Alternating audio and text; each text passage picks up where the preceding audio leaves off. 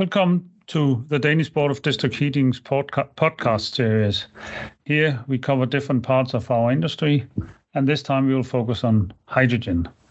Hydrogen is hot. It's actually very, very hot. Everyone in this podcast fully acknowledges the need for green hydrogen, whereas the hard to decarbonize sectors, that could be industry and transport and many others, will need enormous amounts of green hydrogen. So we are not against hydrogen.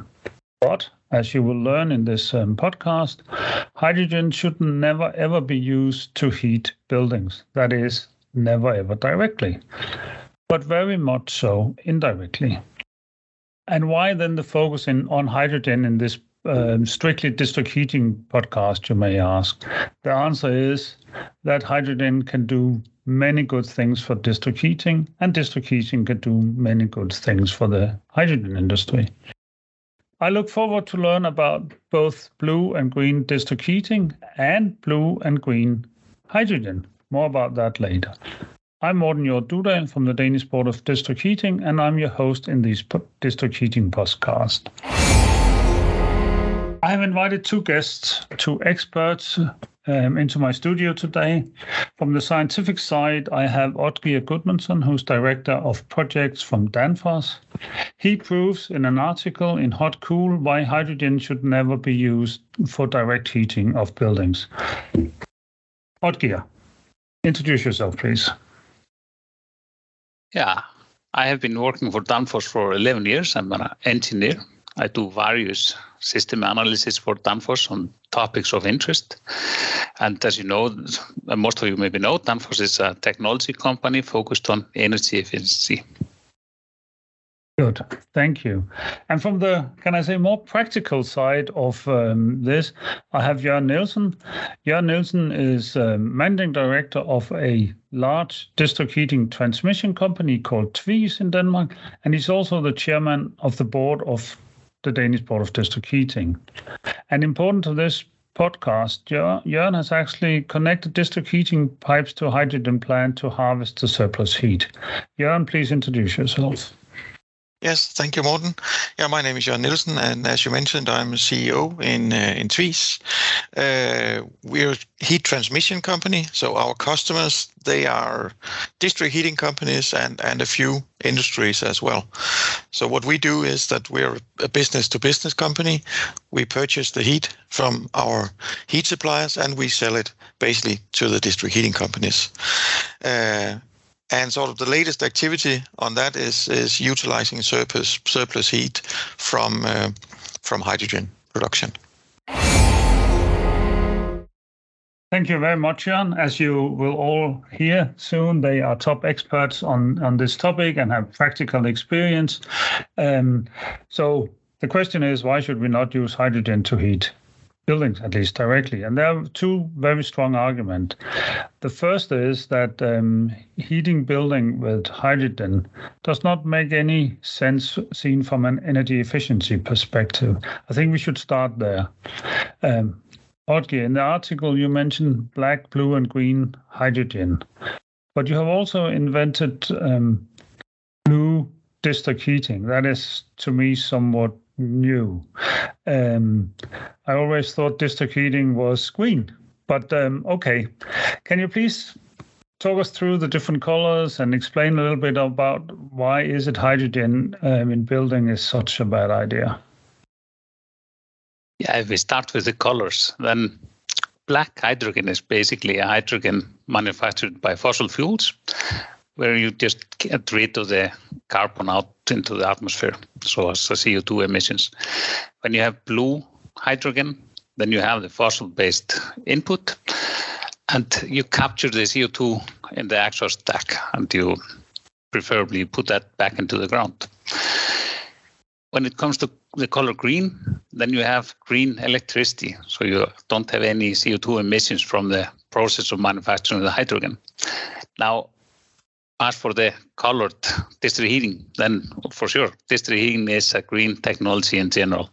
But for the purpose of comparing the hydrogen with district heating, I invented the color blue hydrogen to say that it's a system based on a fossil fuel input, the same as the hydrogen system, using the same gas field, for example, processing and all the steps until we come to the district heating plant. And there we generate the heat and we capture the CO2 and store it somewhere. So in that sense, identical emission as with the hydrogen. The green hydrogen is then a district heating, uh, sorry, green district heating is then a district heating system that is running by green energy. When it comes to the efficiency of those solutions, then since they are built on the same concept, you mine the fossil fuels, you have the same losses, relative losses of that state. You need to transport the fuels to where you use them. And I assume in both the hydrogen and the district heating case, we have a plant just outside the urban centers. So from the field until you produce your final energy carrier, you have very similar or identical systems. But that's where things really start to deviate. In the hydrogen scenario, you need to uh, manufacture hydrogen, and that is a inefficient process. And you might have an efficiency of 67% maybe or 65% from the input energy and what you get out as the hydrogen. Then you pipe that to the building where you have a boiler, which might be 90% efficient. And when you backtrack this kind of a system, you have, if you need 100 units of useful energy at the building, and you accumulate all the losses on the way back to the field, then you end up with a relatively inefficient system. And that also has some ripple effects because you have some fugitive emissions in those gas systems, and those are very bad for the environment. Now, for the blue hydrogen, the blue district heating, sorry, then you of course you have some losses, but the losses in the generation of heat from natural gas it's not particularly high. You have very efficient boilers. You have losses in the district heating system, which are maybe comparable to the losses you would have in the hydrogen boiler. So overall, you have a more efficient system, and you lose uh, less of natural gas on the process. When it comes to the green systems, I make the assumption that we have some renewable power coming into a system somewhere. We don't necessarily need to know where. We take that through a transmission grid down to the urban centers. And that uh, just outside the urban centers, we go through the same process. Either we manufacture hydrogen with electrolysis or we generate heat using heat pumps. So there we also see that heat pumps they actually have very high efficiency, much higher than the amount of input energy you put into it compared to the losses in the electrolysis plants. So there will be an obvious difference in the system efficiency. Good. So, in essence, and you show that in the article with some very colorful Sankey diagrams, um, there is a tremendous um, a tremendous difference. Um, Jørn, I see you're eager to to get in now. That's that's very good. Um, tell us what you do in Fredericia um, with your refinery, and um, also a little bit about what you see in the future. Yeah, let let me start a bit with the future because I, I fully agree with Oddgeir that that hydrogen is, is a very high quality energy carrier.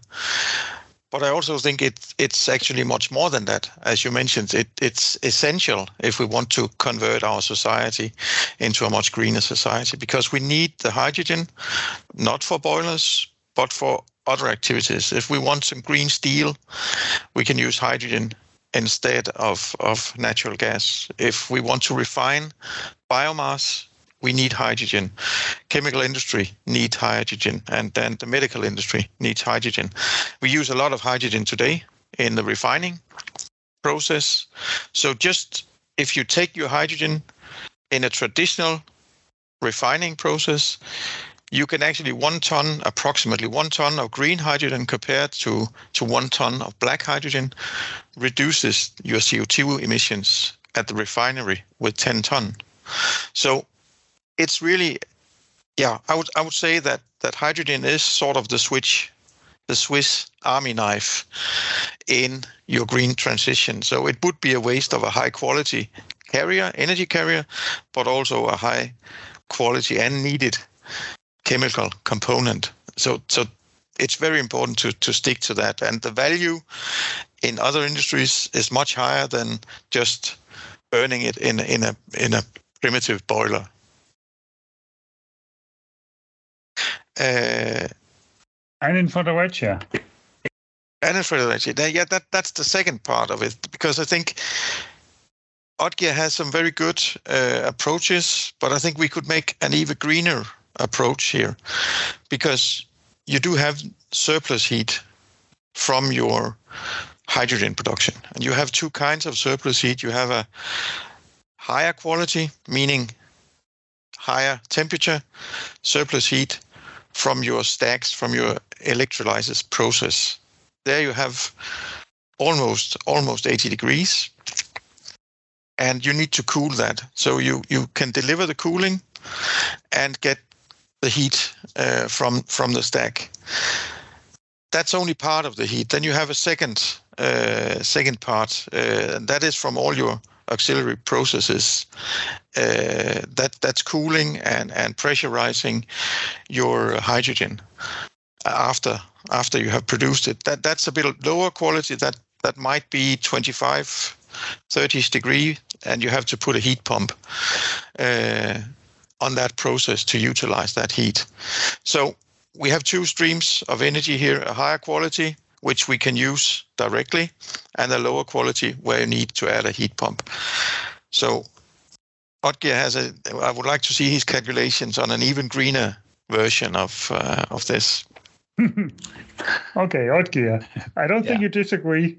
That's just I, one level and the next and the next next greenest level. So go on. Exactly. Um, there is nothing. I, I cannot say anything against this other than that I was aiming for a clear cut between uh, hydrogen for heating and district heating for heating.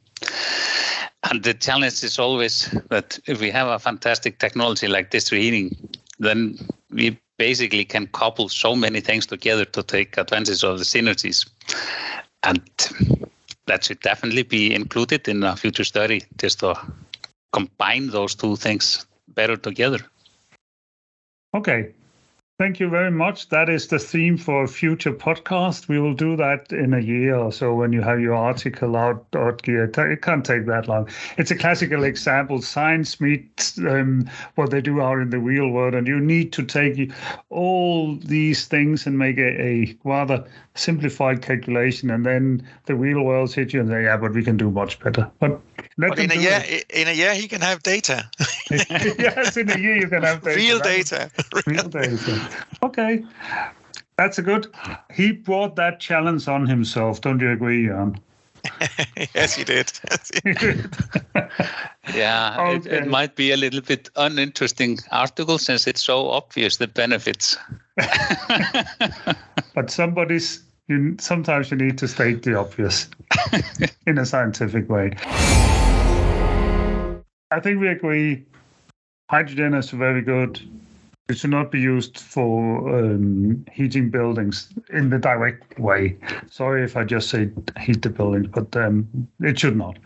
Um, but out in Europe, people talk about it um, and they do things um, um, to promote hydrogen for heating buildings in the direct way, individual boilers in your own home. Um, so, who do you think got this idea and why? And um, what is your comments to these um, to these efforts? Oddgeir, maybe. I would generally like to reflect the question back to you because you are involved, uh, quite heavily involved in markets where we see the hydrogen lobby organization really pushing this agenda, like the UK. So where might they have come with the idea? And yeah, um, my deepest feeling is it's the gas industry, the gas lobby that does this. I was in um, in Belgium maybe a year ago. Um, there was there we had a seminar and we met. One of the speakers was from the hydrogen lobby. Lobby sounds so negative, but they're they're just promoting the the, the hydrogen industry. Um, two fun facts the, the, the Belgium district heating lobby is at a good day one and a half full time employees. A part of the Belgium hydrogen lobby is um, 12 full time employees. So they are very strong. And I, it, it is probably the, the gas industry that would like to see their own systems, their own infrastructure being used for hydrogen in the future. They can see themselves converting from gas to to to hydrogen. Um, and if you look at England, they're actually testing it somewhere. They have rolled out hydrogen pipes to individual buildings, maybe not the one family um, buildings, a bit larger, but not not not large large buildings where you can talk about de facto district heating system in a building, small buildings. So it's out there. Just, yeah. just, just a comment on that. I can uh, basically not understand why you should use high quality, expensive product in for household heating, and that that that's a no go as I see it.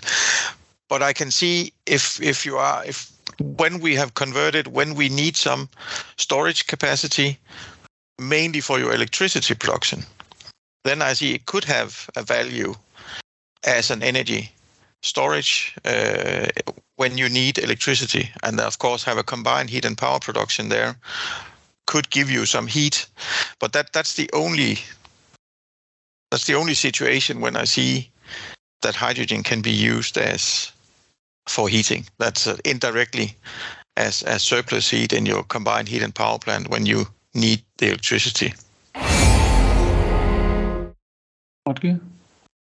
I cannot disagree with anything of this, but maybe it's worth it to add that when we talk about hydrogen for buildings heating demands, we have to also consider that there is a little bit um, yeah, let's say the equipment is not capable of operating with hydrogen, so that uh, a little bit derails the narrative for the hydrogen because it, of course, it's fantastic for the right purposes, but having this focus is a little bit off when the existing technologies cannot cannot even cope with high hydrogen plants. I think there's also against hydrogen an argument about about the price because Jan, especially you have mentioned specific industries, transport, um, medical industry, and so on and so forth. There's a lot of industries, steel, for instance, and they're ready to pay quite a lot more for hydrogen to make these green future green products they, they require. So every time somebody can produce hydrogen, and we have to remember the hydrogen capacity in the world is not nearly big enough to cover the demands in the future. It's there will be some, small. yes, it's extremely small. Yeah, we need to, I don't know, quadruple many, many, many, many times. Yeah. So every time somebody have a kilo of hydrogen, there will be somebody who will pay more than the family who needs to heat their home. And they will probably pay a lot more. So when we start providing them with hydrogen, it will cost a fortune for them to heat their home. Okay. Jørn, you already have a district heating grid, and we have that many, many places in in in Denmark. So,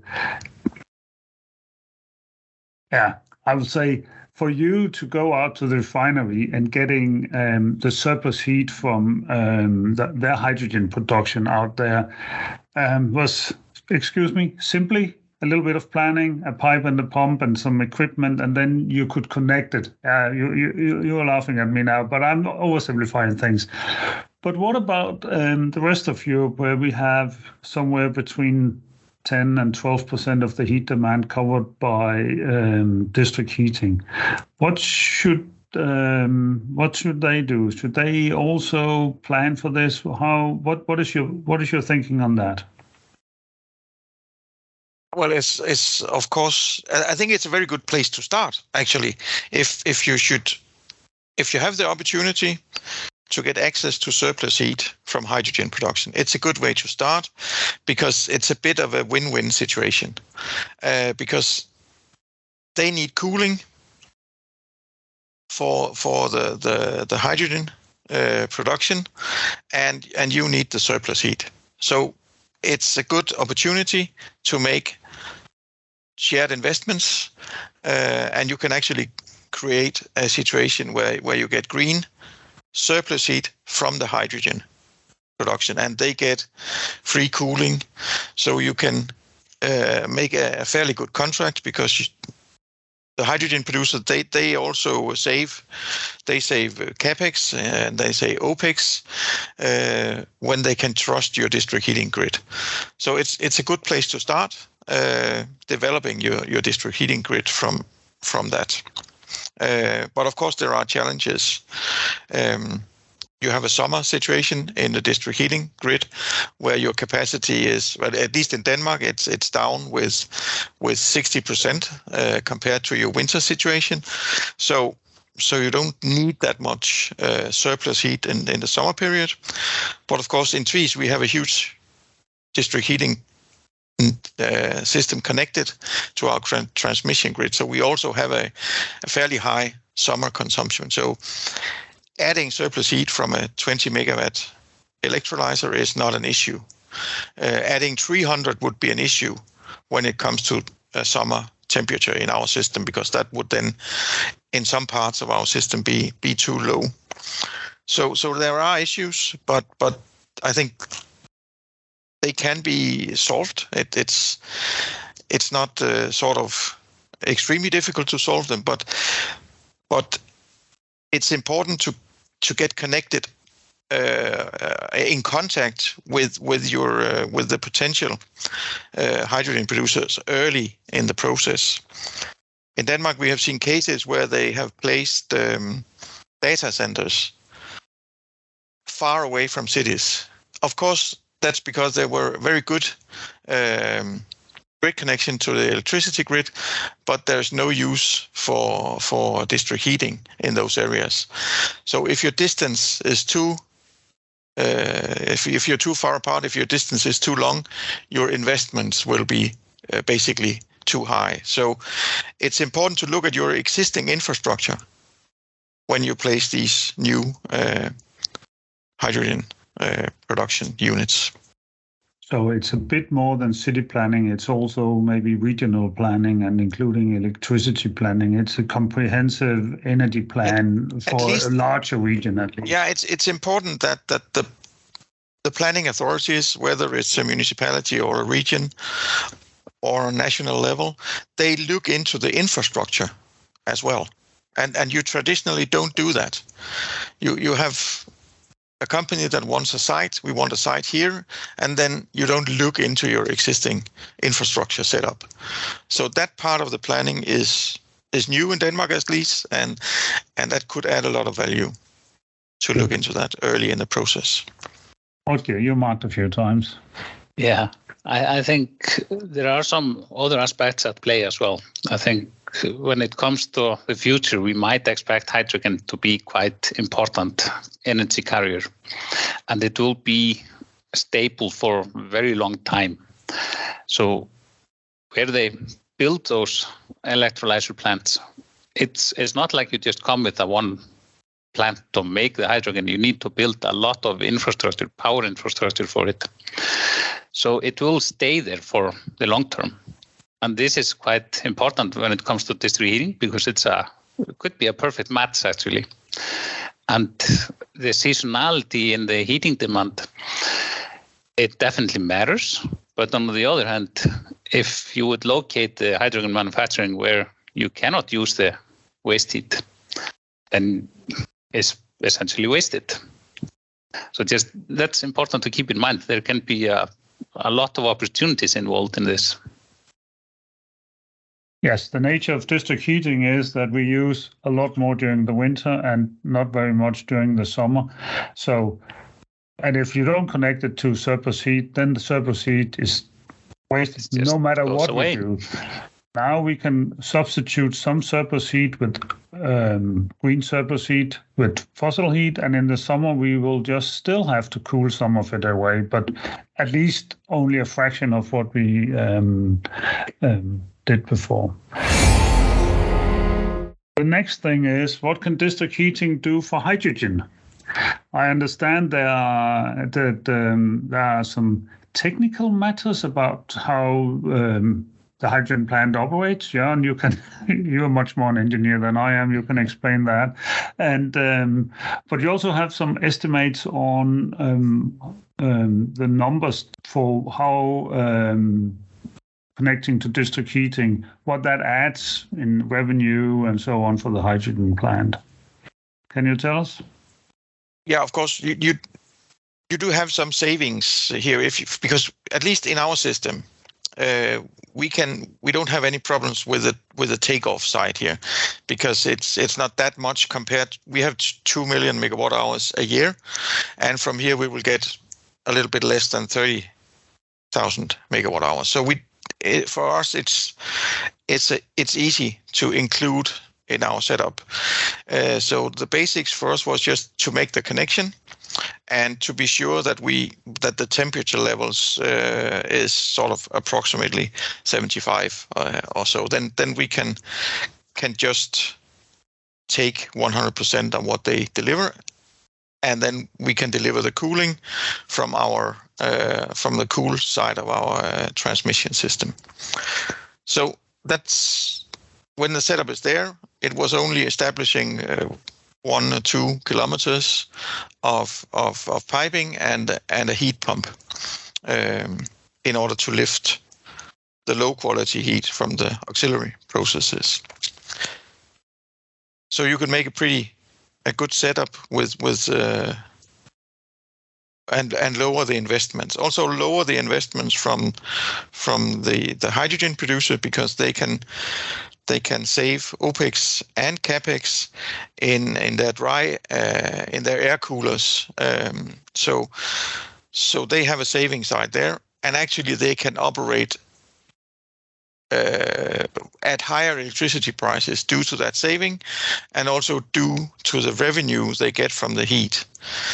Uh, so the revenues from, the heat and the savings will add maybe 10 to, to, to 15% more operational hours uh, in the electricity system. So and adding even more value with the hydrogen they produce. So it's a win-win situation um, in this case.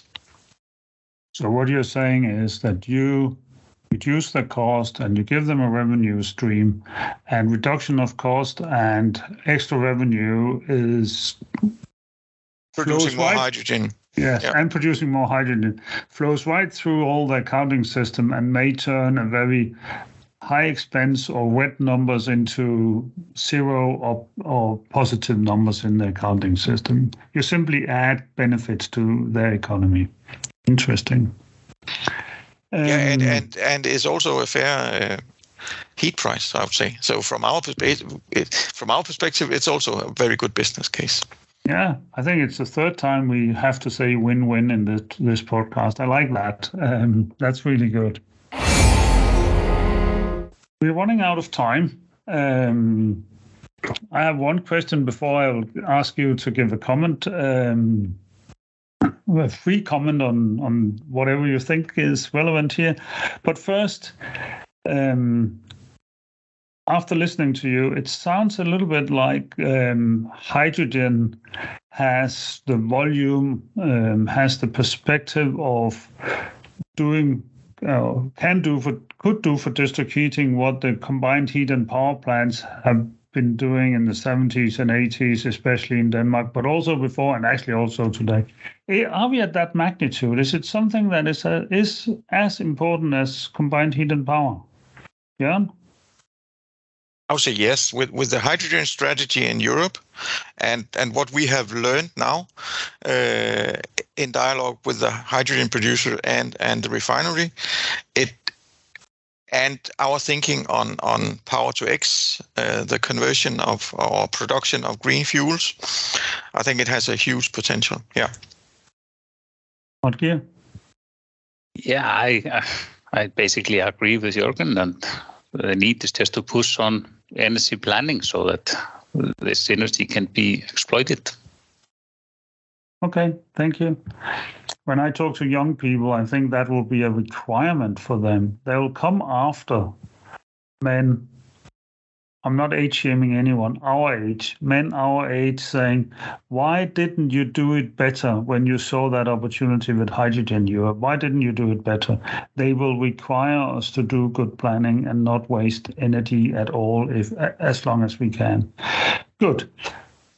Final comments before I finish this podcast. Oddgeir, do you have a comment to our listeners? Just it is great to be able to participate in this podcast and share our views. And I hope that the audience keep on listening to the DBDH podcast. Thank you. Jan. I would always say go go for the green, cheap heat sources, and uh, and that's all they need to focus on, and then they will find hydrogen. okay, thank you very much. Thank you to both Oddgeir from Danfoss and Jørn from um, Tvis for your input. It has been a pleasure sitting here with you. Um, we're all over the place, but here on Teams, and this discuss this um, important theme: why hydrogen is so important, also for heating, but not in the way we see many places in Europe, and um, also learning about that. There's it's a vice versa thing hydrogen can do a lot of good for district heating, but district heating can definitely also go do a lot of good for um, for the hydrogen industry. Um, so let's get some networks rolled out and connected to the surplus heat from any sources, as you said, including hydrogen. Thank you again, and um, listen in.